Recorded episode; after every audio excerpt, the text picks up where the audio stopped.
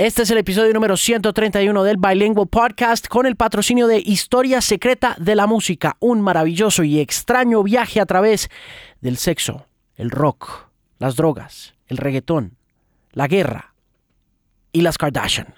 Es un libro interesante. Búsquelo a través de Apple Books, también en Amazon si se encuentra fuera del país. En librerianacional.com también lo puede encontrar en caso de que esté fuera del país y lo quiera tener en físico y en Bogotá y en otras ciudades de Colombia puede encontrarlo en librerías Panamericana y Librería Nacional. Historia Secreta de la Música, segunda edición, presenta este Bilingual Podcast que comienza aquí. Alejandro Marín analiza el estado de la música, la tecnología, la radio y la vida en la era de la Internet. Este es el Bilingual Podcast. Mis queridos bilingües, muy buenos días, tardes, noches o fecha y hora genéricas del día, del mes y del año, porque el podcast es así. Uno lo escucha cuando, cómo y donde quiere. Y mucha gente me ha escrito ya diciéndome a qué horas, dónde y cuándo escuchan el podcast. Muy pronto voy a estar haciendo el resumen de todos aquellos que hasta el momento han escrito a alejandromarin.com y si usted no lo ha hecho, pues anímese. También en Facebook, en The Music Pimp. Escríbame y me cuenta dónde, a qué horas escucha el Bilingual Podcast y si quiere también decirme a través de qué aplicación lo escucha, pues chévere. También muy pronto haré entonces un capítulo especial dedicado a los nombres de las personas que estén escribiéndome. Un abrazo gigante a aquellos que ya lo han hecho y también a aquellos que han comprado Historia Secreta de la Música que ya va por su segunda edición con Editorial Planeta y que espero que muy pronto pueda tener en su dispositivo móvil como audiolibro. Pronto estará en las plataformas más importantes de audio. Este episodio es muy especial porque se grabó durante esa semana previa al lanzamiento de mi libro con un etnobotánico, antropólogo canadiense cuya ciudadanía colombiana fue otorgada por el expresidente Juan Manuel Santos, quien también estaba presentando su libro La batalla por la paz. Y este hombre canadiense, que es mi invitado muy especial, se llama Wade Davis y estaba lanzando la cuarta edición de su libro El río, que se ha convertido en un hito de la literatura latinoamericana a partir de una traducción que se hizo hermosísima de ese texto que cuenta la historia de su profesor, de su mentor, un hombre que se dedicó completamente al estudio de las plantas alucinógenas además de muchas otras plantas, por supuesto, pero en particular el hombre que abrió las puertas de la psicodelia como movimiento sociológico, como movimiento social en términos generales, como ideología también, e incluso como movimiento cultural y artístico de la década de los 60. Un hombre de apellido Schultes fue quien inspiró a este hombre llamado Wade Davis a escribir el libro que como lo decía se ha convertido en una pieza clave para entender a América Latina desde sus saberes ancestrales y por supuesto desde el impacto que tienen en una cultura moderna y en una generación nueva que ha visto en las plantas medicinales un camino hacia verdades escondidas entre la sierra y en otros lugares como la Amazonía colombiana. Wade Davis entonces conversó un rato muy largo sobre todo lo que ha venido trayendo como consecuencia el libro del río durante los pasados 15 años. Una de ellas es esa ciudadanía honorífica que le otorgó el expresidente Santos y otra, pues una conciencia de país que al comienzo de los años 2000 no teníamos. De manera que la charla es edificante, es muy provechosa, a veces técnica, sin duda. Hay filosofía, hay por supuesto muchísima biología, hay historia, pero termina uno siendo un mejor colombiano luego de escucharlo. Así que es un orgullo para mí saber que tuve la oportunidad, el privilegio de conversar con este hombre de letras, de plantas, de religión, de lenguajes, de cultura y de amor por la humanidad, algo que sin duda cada vez tenemos menos y que deberíamos tener muchísimo más. Es el episodio número 131 con Mr. Wade Davis en el Bilingual Podcast.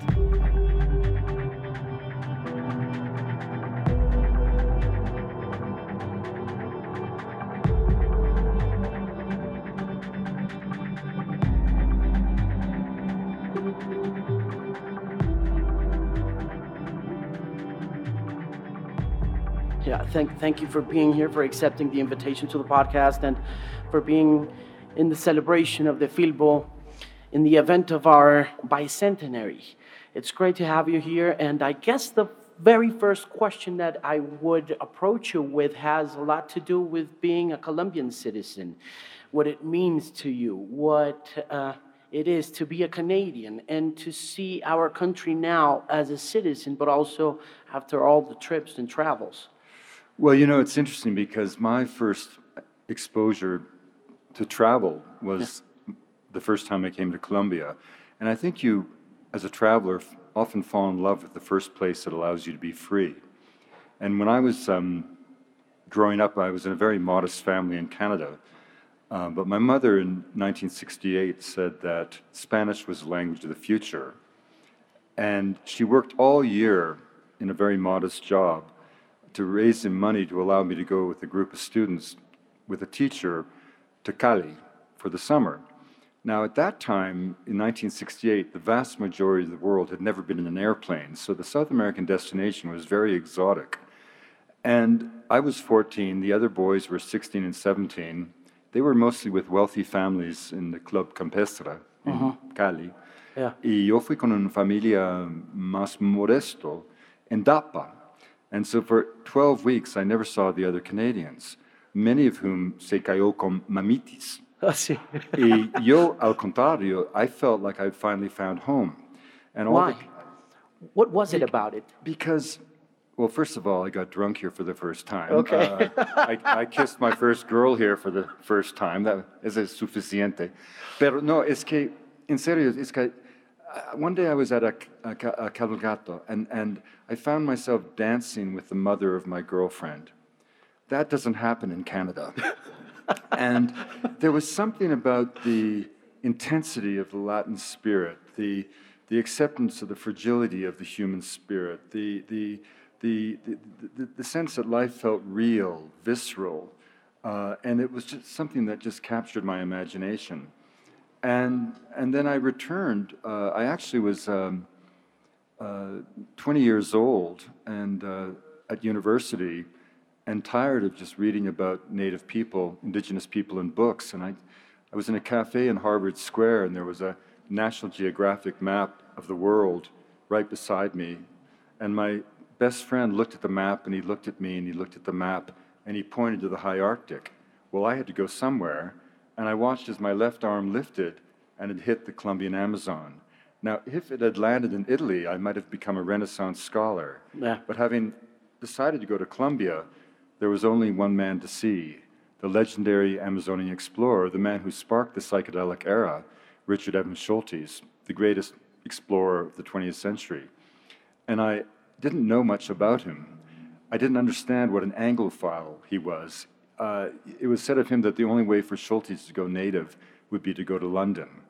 and I knocked on his fourth floor door uh, in the Botanical Museum, and I got as far as saying, Sir, I'm from British Columbia. Now, the British caught his attention, but the Columbia is what really, he thought I was talking about his beloved Columbia because he had made his life in Colombia.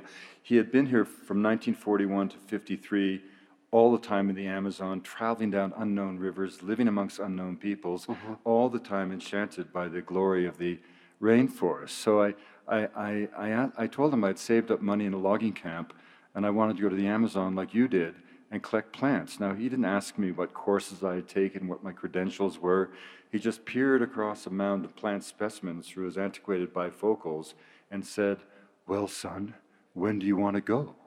And two weeks later, I landed at El Dorado with no plans, a one way ticket, only a promise never to go back to North America until Richard Nixon was no longer president.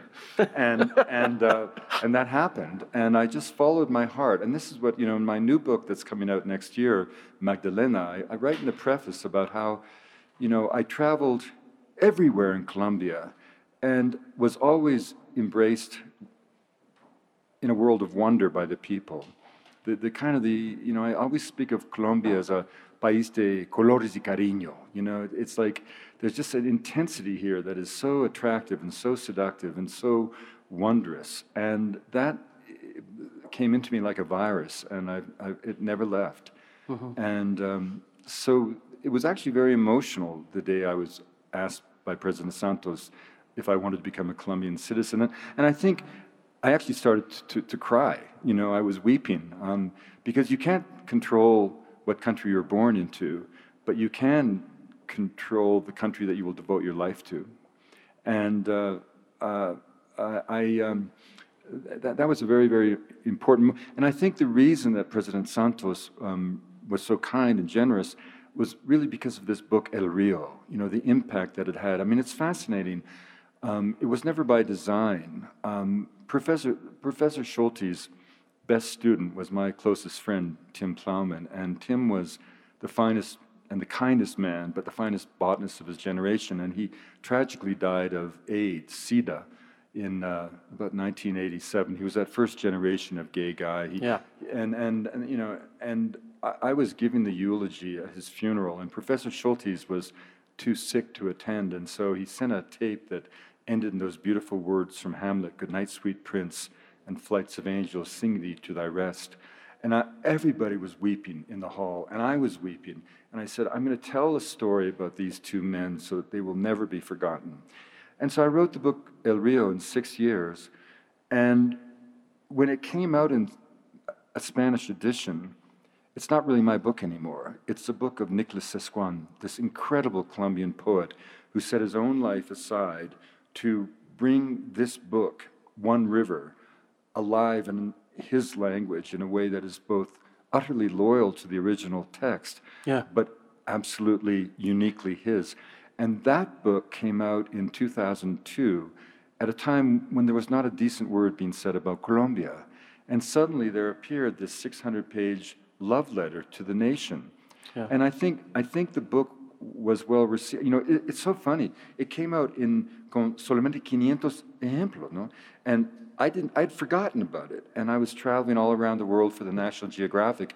And I came back to Santa Marta in uh, 2008, and I saw this hippie girl on the beach reading this frayed copy of an edition I didn't know existed. And That's then I went then I went to interview Rafael Pardo, and he had a perfect edition on his desk in his office in Bogota in his home. And I thought, well, something's happening here. And the book had taken on a life of its own because I think it, it served for young people in particular as a map of dreams. You know, it was an account of a time when a young person was free to travel anywhere his or her feet could take them in this wonderful country. And suddenly, this cruel war, you know, fueled exclusively by the consumption of cocaine abroad, forced every Colombian to almost turn their back on their own nation because they couldn't even experience it. That's interesting because mm. as you approach citizenship, and as you become a citizen, I also wonder and I think about me being a Colombian citizen, what it means to me right now, and what it means to you, and how, in spite of our origins, you know, this country connects us in such a magic and mystical way. I, I, I, I, I, I wouldn't go too far, but in a way, I, I felt it was an act of solidarity you know, I was so sick of the way that Colombia was being reduced to caricature. You know, it's amazing. If you think of the war, you know, at no point were there more than 200,000 combatants in a nation of 48 million. The vast majority of Colombians were victims of the violence. The violence would not have lasted a week without cocaine. Yeah. And the entire cocaine market is driven by consumption. So those who really have the blood of innocent Colombians on their hands are everyone you know who uses the illicit substance, and every country that creates a market by prohibiting its use but doing nothing to really curtail the use. Yeah.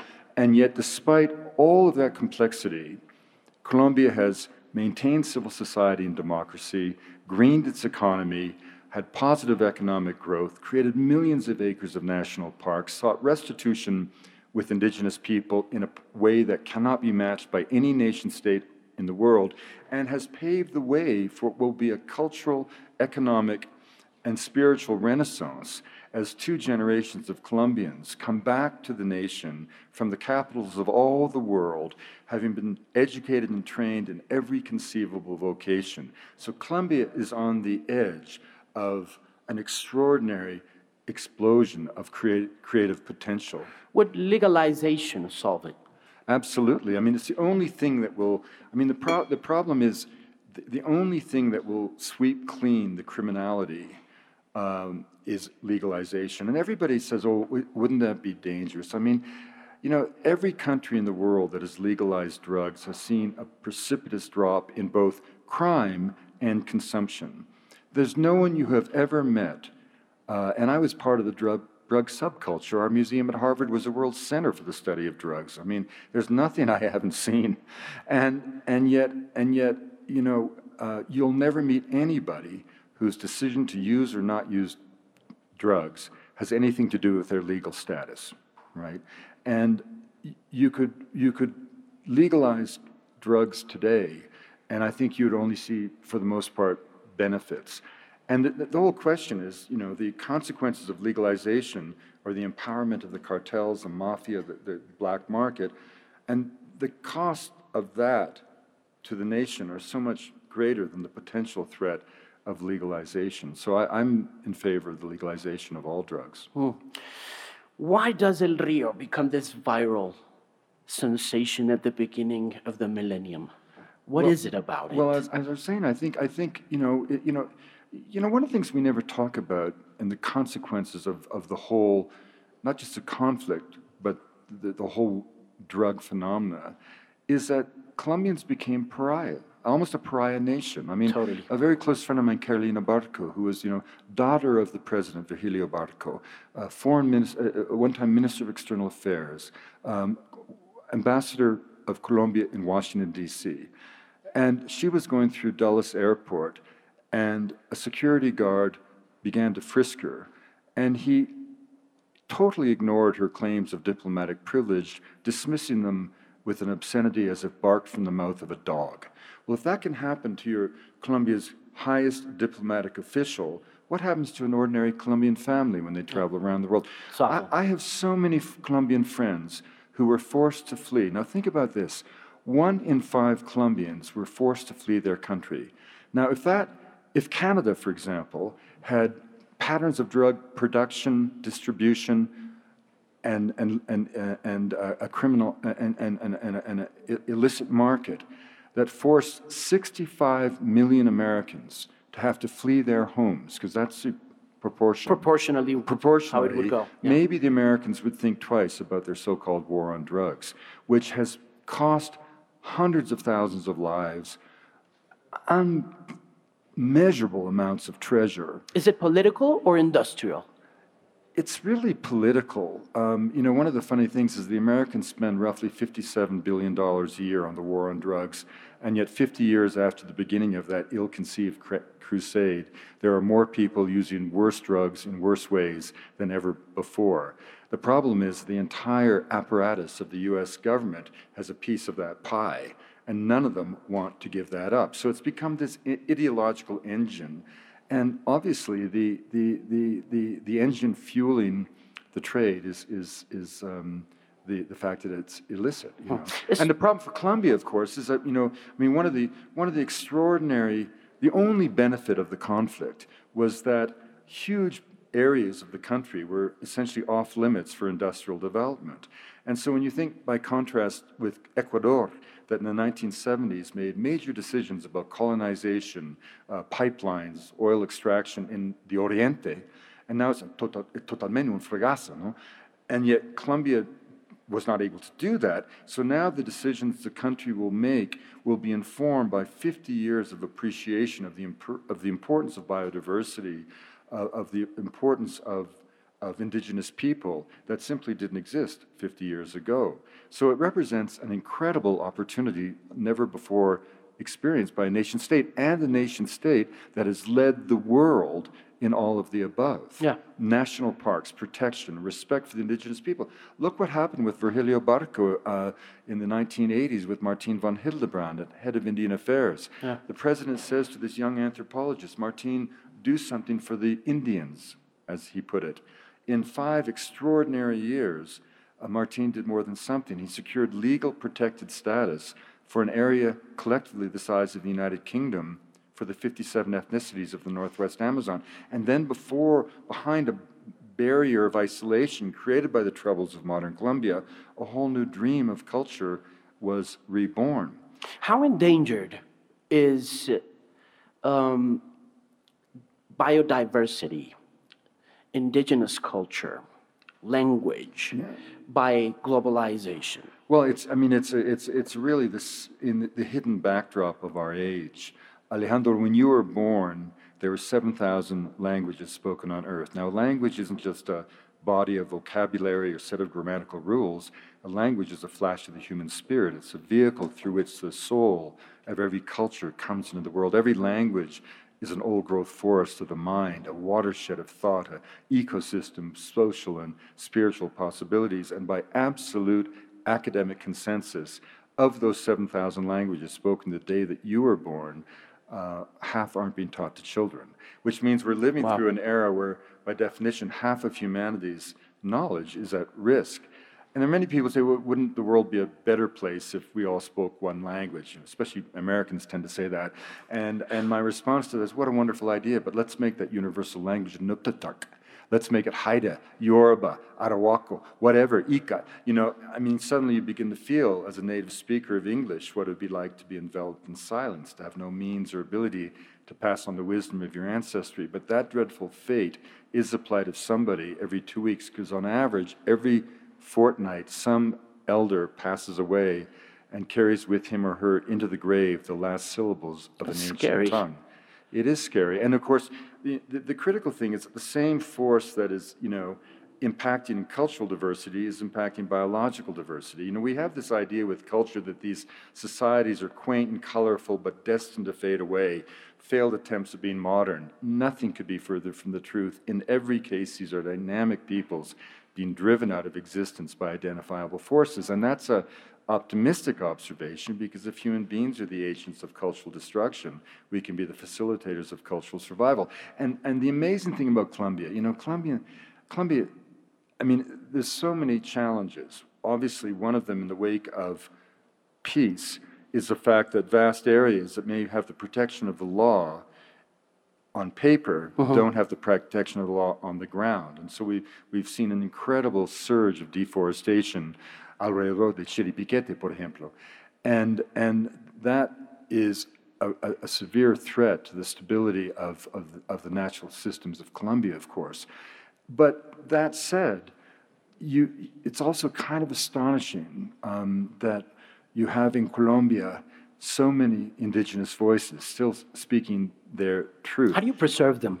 How do you? Well, you don't preserve them. The whole question is not about preservation, it's how do we find ways that all peoples of the world can benefit from the genius of the modern, but without that engagement demanding the death of who they are as a people. I mean, the, the real purpose of uh, you know, anthropology is to make the world safe for human differences. I mean, anthropology exists as the antidote to Donald Trump. You know, the point of anthropology is to say the obvious that every culture's got something to say, each deserves to be heard, just as none has monopoly on the route to the divine. And we have this idea, you know, the, the curse of humanity is sort of cultural myopia, the idea that my world's the real world and, And your yours- failed attempt to be me. Totally. Now, it's not just Americans and others. I mean, It's all uh, over the place. Yeah, it's all over. the like, I mean, the word barbarian in English comes from the Greek word barbarous. If you didn't speak Greek, you didn't exist. But the Aztec had exactly the same notion in Nahuatl. Most indigenous people's names translate the people. The implication, they mean the, the guys over the hill are, you know, are savages. And, and I would argue that in an interconnected, pluralistic, globalized world, we can't afford that kind of um, ignorance, you know. And so the whole thing is not how we preserve anything, but how do we find a way to move forward together so that all the voices of humanity have a place at the table of human wisdom. You know, you know, the, the, the, every single culture is by definition a unique answer to a fundamental question. What does it mean to be human and alive?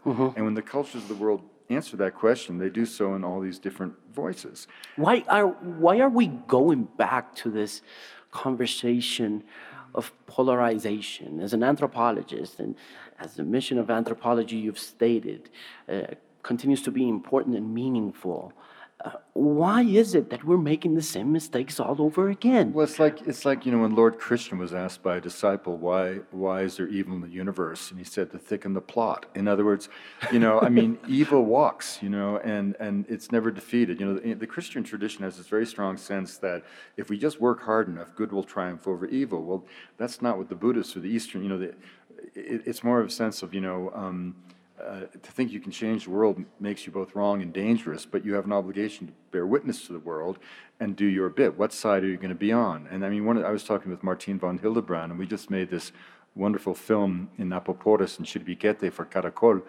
And I just saw a, a screening of it last night, and there's this really sweet thing that Martin and I have been friends for almost over 45 years. And you see this film of these two old codgers still stumbling around the jungle, still trying to help, still try to hang out and still have fun, mambeando todos los noches y todo eso. and, and it's like, you know, one of the reasons we can keep going and be so optimistic is because we don't really expect in the end to win anything. It's like more like, how are you going to live your life? And I think it's a really important lesson for young people. Yeah. You know, pessimism is an indulgence. Despair, it is. despair is an insult to the imagination. Orthodoxy is the enemy of invention. When you're young, you want to just do what you need to do and then seek permission, even and then ask whether it was possible. You know, if you're not living on the edge when you're young, you're taking up too much space. Can you change the world?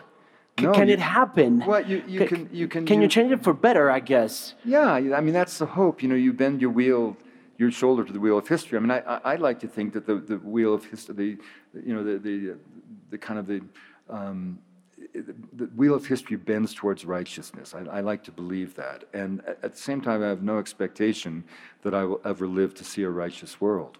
But on the other hand, eh, my dad used to say this. I mean, he was such a simple guy, but he'd just say, you know, son, there's good and evil in the world. Take your pick and live with it, you know? Yeah. You said something to Sandra, you wrote something to Sandra that really amazed me. You wrote an email to her. Uh, Oh, I, I know what she's done. She's tricked me. I'm, I'm gonna, I'm Okay. gonna, I'm gonna go ahead and read it out loud because I think it's one of the most beautiful things I've read in my life. It says, "I do long for the air of Bogota, that unmistakable scent that tells me I've landed on the savannah. It's hard to explain. When I talk about loving Colombia, it's something visceral, even sensual. To be away for too long is to be on life support." To step again onto the soil of the nation is to feel instantly that very, that very sense of belonging that so long ago gave me the freedom to envision the man I've become. Whispered messages of a landscape unlike any other. The wild embrace of a people that allowed me that allowed a vagabond boy to grow into a content and realized scholar. It is the very madness of Colombia that rescued me like a sweet coefficient of the soul.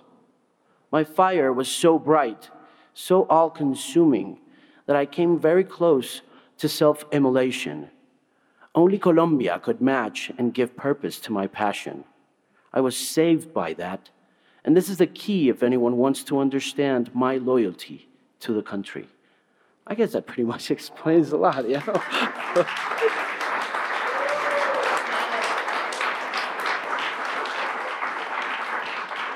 That, you know, that, that could have been one too many glasses of wine. And I am, I am Irish. But you know, the thing is, Sandra, Sandra Uribe es como mi colega y, y trabajamos en todos los proyectos juntos y, y estamos en contacto casi todos los días, varias veces, ¿no? But I don't know. I think we got, we got, we just got exhausted one day, and it was sort of like, are we going to really get these things done and everything? And I just said, send her that, you know, to remind her of what, what I feel this is all about.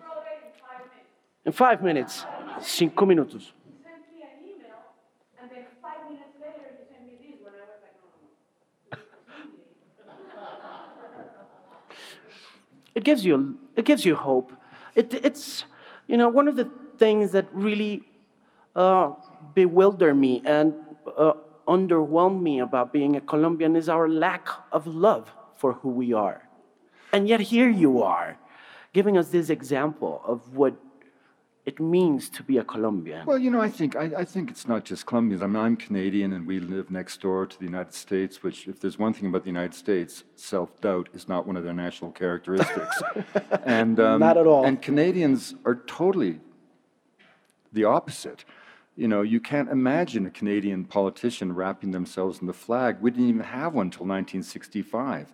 Um, the perfect expression of our patriotism is a line of um, verse by a great Franco Canadian poet who wrote, Mon pays, ce n'est pas un pays, c'est l'hiver.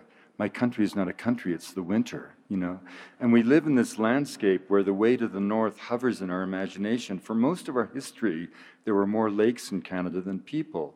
Uh, you know, there's a funny thing when if you, if you ever bump into a Canadian, the Canadian always says, I'm sorry. And there was this famous British travel writer, Jan Morris, yeah. who said that in Vancouver you could drown in niceness. And what had happened she bumped in this Canadian street, and the Canadian said, I'm sorry. And she said, What the hell? You know, I bumped into you. But what she didn't understand is that in Canada, the phrase, I'm sorry, uh, is not an apology, it's a mantra. And it says, Look, you and I live in this impossibly big country where the winters are so cold that, you know, um, caribou graze on branches dead to the sun. We get along with each other. We're a country of consilience and cooperation and kindness. And you didn't want to bump into me. I didn't want to be whacked by you. And so I'm sorry, but you're actually apologizing that the event happened. You're not apologizing to the person, right? Americans never get that.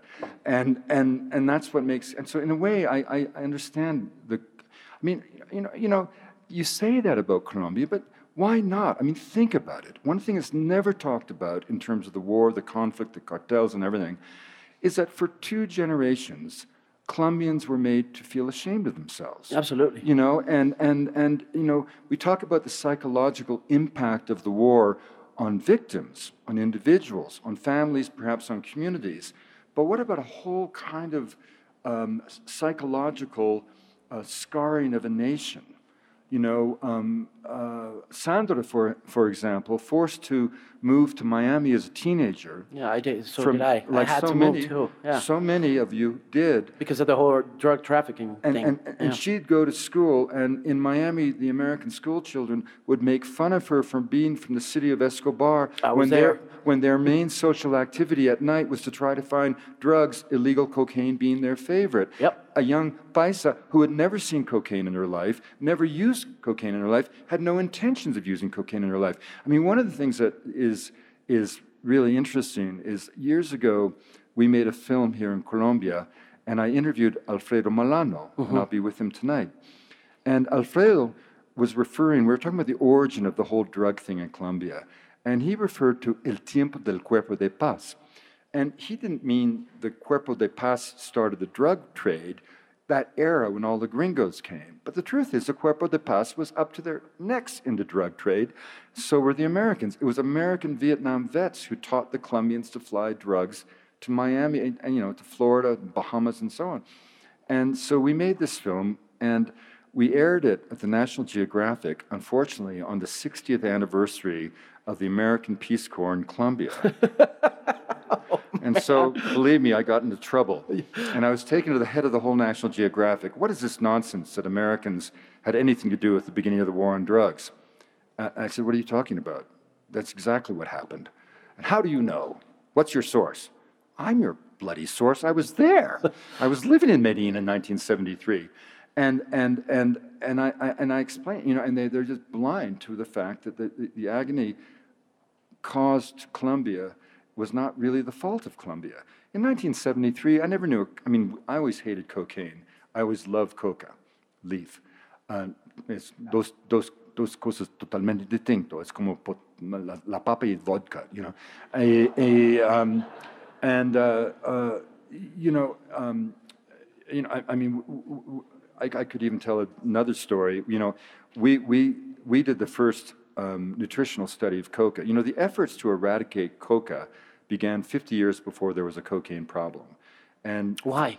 because physicians in Lima, Peru, looked up in the Andes and they saw poor sanitation, illiteracy, um, hunger, and because issues of economic disparity, distribution of wealth came too close to challenging the foundations of their own elite world, they settled on coca as a source of all problems. And the efforts to eradicate the fields had nothing to do with the um, pharmacology of cocaine hydrochloride and everything to do with the cultural identity of those who revered the plant. And no one, through all those years, bothered to do a nutritional study of coca, which we did in 1975, and what we discovered horrified our backers at the US government. Coca turned out to have a tiny amount of the alkaloid, absorbed benignly in the mucous membrane of the mouth, no more toxic than tea or coffee or mate or cualquier cosa. It also had more vitamins, vitamins than you can imagine. In fact, your daily dose of hayo for the, Arhuaco men satisfies all the daily dose of vitamins required. It has more calcium than any other plant known, which made it perfect in a diet that lacked a dairy product, in the high Andes in particular.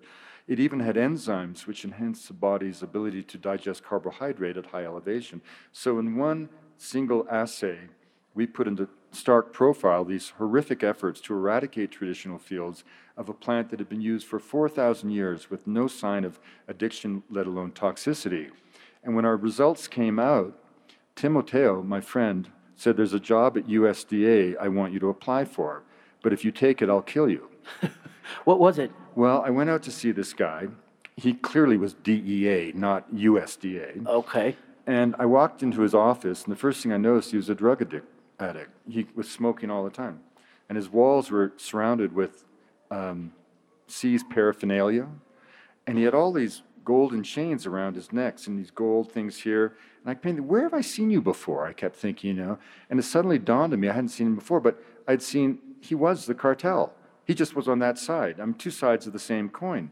And after all, He was of- both a dealer and a no, user? he wasn't literally a dealer, but the point is the dealers, no, the, the dealers, I mean, the dealers and those who want to destroy the trade, they're the same people. Not literally, but I mean, none of those people want to win the war on drugs. They'd be out of work. Of course. No, I mean, they, they want to keep it going. And there's so much money involved on both sides. And I mean, the cartels don't want drugs legalized. You know, the, the, the, the DEA doesn't want drugs legalized because then they're all out of, you know, the game's over. Yeah, Out of a job. right? and and uh, so what this guy wanted me to do, this was a job description. All they had found in all our research was that we were really good at finding coca fields. So he wanted me to go to Peru into the coca fields, find them. get the insect pests that they were going to then mutate to to purposefully reinfect the fields of Latin America with these disease, you know, and and How'd you get out of it?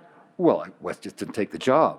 But you know, did- but it's really it's really interesting. You know, if you think about it, I mean, I mean, Colombia has dealt with the consequences of the obsession of a country like the United States, whose own societal failures lead its own peoples to seek happiness momentarily in a drug that is best used as an anesthetic to, to, to dull and eliminate the senses. And my feeling is that for Colombia to absorb the consequences of, defol- of defoliating its forest, the impact on biodiversity, impact on children's health, in order to satisfy the needs of a country that just is suffering from this plague of its own creation. And now that you mention it, isn't this monster mutating into, and maybe looking at it from a devil's advocate point of view, but also taking into consideration that it's still going to damage a lot of people and hurt a lot of people? Isn't this drug trade monster turning into a big business for big pharma? And in that set of ideas, would we be better off by the Well, lowering of consumption it's- of cocaine? it- it is really interesting. I mean, I mean, I mean, I, I, I, I'm not pretending to be an expert on cocaine. Yeah. I mean, I, I can't stand the drug. I hate the drug. In fact, you know, uh, you know, I make a point of saying to any audience I speak to that anyone you know who uses cocaine, um, it has the blood of Colombian people in their hands. Absolutely. Um, and and um, uh, But it is ironic, Alejandro, your point, that it has come to light that the deliberate um, um, um, uh, distortion of data on the impact and consequences of opiate use, of opiates ha- by big pharma, has caused this extraordinary epidemic in the United States and Canada and elsewhere. And so big pharma seems to get away with pushing opiates, and yet, you know, I mean, if cocaine was legalized, I don't know. I mean, I don't know really what benefit. I mean, I don't know if you could really come up with a sort of a national cocaine company that would actually distribute cocaine. I mean, I think it's a very uninteresting drug and it's a horrible drug. But the point, of course, is that the consequences of prohibition are far more severe and impact innocent people um, in a way that is simply unacceptable. Hmm. As a young viewer is approaching this program or listening to this show, I'd like to mention your constant uh, uh, love for storytelling. And I'd like you to enlighten this audience and the audiences who will be watching and listening to this podcast about the importance and the significance of storytelling in a modern world where well, truth is at stake. Well, that's a really important point. I mean, you know, with the, with increased power of global um, mass media, um, uh, the, the, the, the, the impact of the internet, which we've, we've always sort of thought was hopefully going to be a sign of freedom and independence, and you know it becomes more and more uh, perhaps the opposite. Enslaving. Um, uh, you know, politicians follow; they never lead. Polemics are never persuasive, but storytellers change the world. And you know, one of the things that I um, embraced when I came out of the university system is that I really felt that the the um, issues that I had been engaging in anthropology and biology, bio, you know, biological diversity, cultural diversity, it was so clear to me that um, these issues were far too important to just reside in the academic um, cocoon. And I felt that an obligation to start telling these stories. And you know, it's interesting. Um, Hemingway said that you know anyone who says that writing is easy is either a bad writer or a liar, um, and and it's true. But I think that um, every, every, everything you write is hard, but the hard is what makes it good. But to, to maintain your energy through the hard, you have to have, at least I have to have a mission. And every book I've ever written has been ultimately driven by some sense of injustice. You know, I mean, I wrote a book on voodoo, and what propelled me there was this horrible idea that when we note the great religions of the world Buddhism, Christianity, Judaism, Islam, Hinduism, whatever. There's one whole continent left out, as if black people had no religion. Well, of course, by ethnographic definition, that was absurd. But then you begin to think, well, so where does this idea of voodoo being evil come from? Voodoo is just a Fon word from Dahomey that means spirit or God. So what, what's going on here? Well, maybe it's the fact that Haiti was the only successful slave revolt in history. You know, Haiti defeated the forces of Napoleon, and had they not done so, Americans would be speaking French west of the Mississippi. Simon, Bol- Simon Bolivar um, was funded by Haiti on the condition that he free the slaves in Gran Colombia. And then the U.S. Marine Corps occupies Haiti in the 1920s, and everybody above the rank of sergeant gets a book, book contract. And the books have names like Cannibal Cousins, Black Baghdad, Voodoo Fire in Haiti, The Magic wow. Island, The White King of La Gonave. All of these books are filled with voodoo dolls that don't exist, zombies crawling out of the grave to attack people, and of course, children bred for the cauldron. And they essentially gave rise to the RKO movies, Night of the Living Dead. And they said to the American people, during the era of Jim Crow and segregation that any country where such abominations occur could only find its redemption through military occupation. So I wanted to explore, you know, ex- uh, reveal that.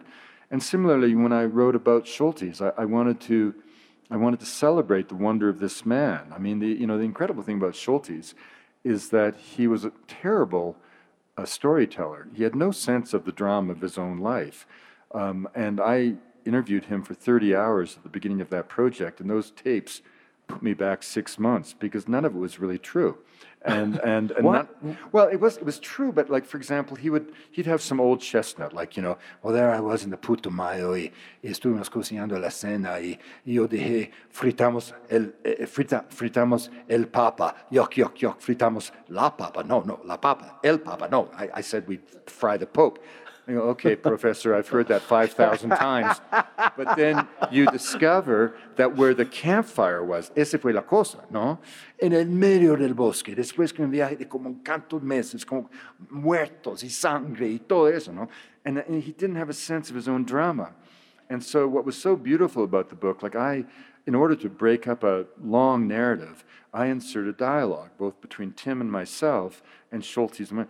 Obviously, I, I no more remembered what Tim said to me in 1974, and I certainly don't know what Schultes said to somebody in 1943. But I was very careful to, you know, using that literary device to, to root it in authenticity. You know, if there was a meeting that Schultes had in Bogota, I would make sure who was there, what the agenda was, what the outcome was, even what the light was doing through the window, you know. But still, these were transparently fictional devices. Mm-hmm. But for Schultes, the beautiful thing is the book became his life. In other words, his wife said, Dorothy, that he kept the book by his bedside table until he died. And when he couldn't sleep at night, which was often, he would just open it and read of his life. And one time he took me aside and he said, Wade, you won't believe what Mrs. Bedard said to me when I met her in Bogota in 1943. Look, it's right here. and that was what I had made up. And, and it was so beautiful because he had made my life possible. Uh, I was able to actually give him back his life as he faded from the stage. Right. You know, literally, because he had lost all memory of where he had gone. It's incredible. And, and, and I was only able to reconstruct his life through primary archival documents. What was the hardest part of doing that, of reconstructing Oh, someone it- else's it- life through? Well, you know, a lot of it is he didn't keep any journals. And so he, he, he took thousands of photographs, which was a treasure.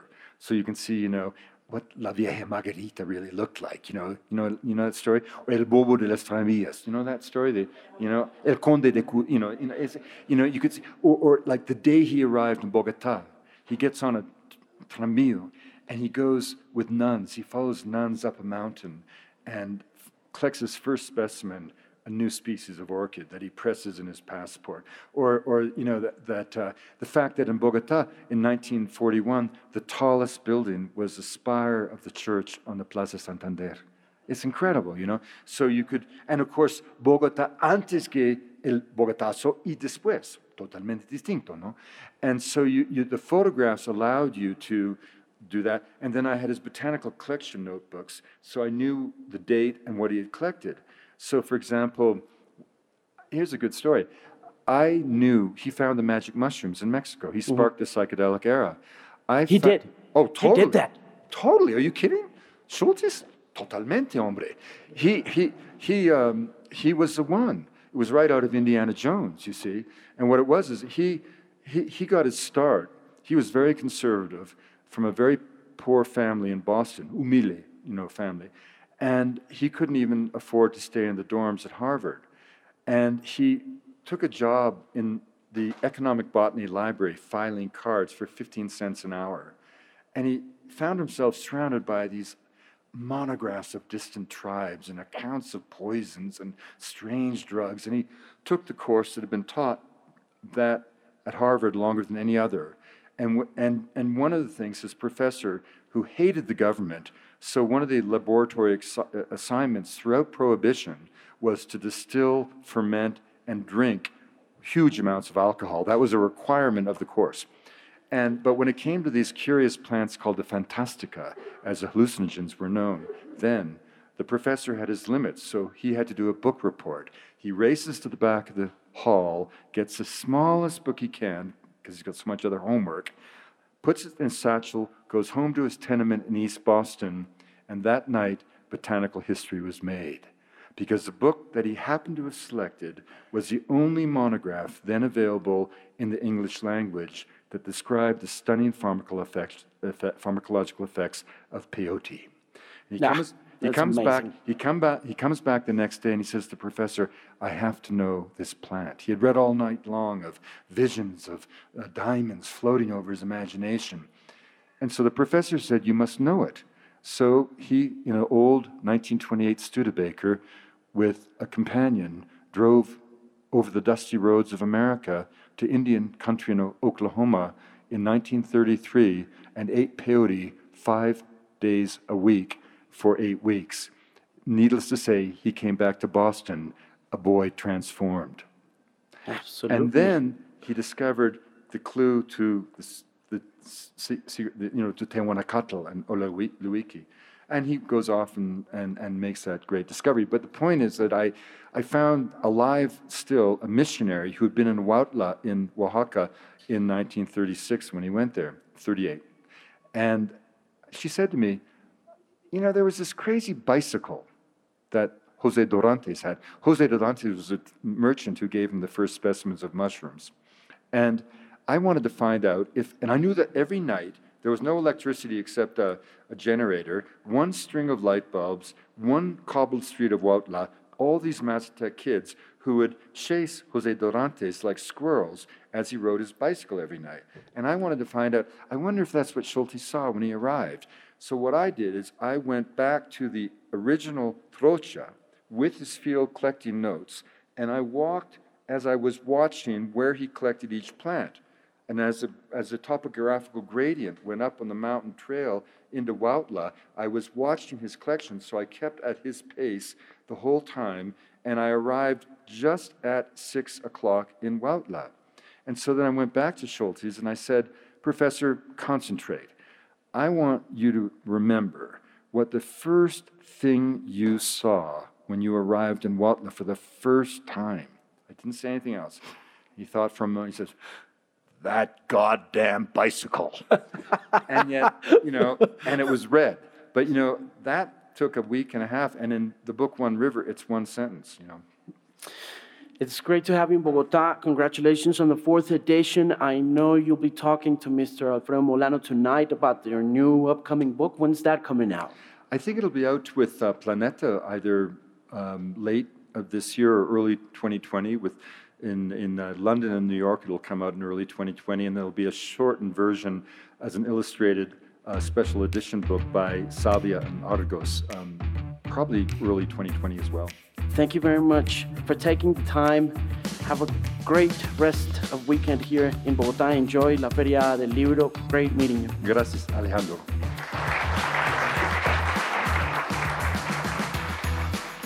Muchas gracias por llegar hasta el final de esta edición especial del Bilingual Podcast, episodio número 131 con Wade Davis. Ha sido un placer. Recuerde que puede encontrar el Bilingual en Apple Podcasts y si quiere suscribirse y también si puede dejar una reseña, contarme qué le parece. También en Spotify, búsqueme como Alejandro Marín. Ahí encontrará los episodios previos, también en Stitcher, en Tuning y por supuesto, encuéntrame siempre junto con mis playlists, opiniones, comentarios, recomendaciones, historias y mucho más en themusicpain.com, una voz confiable en la música.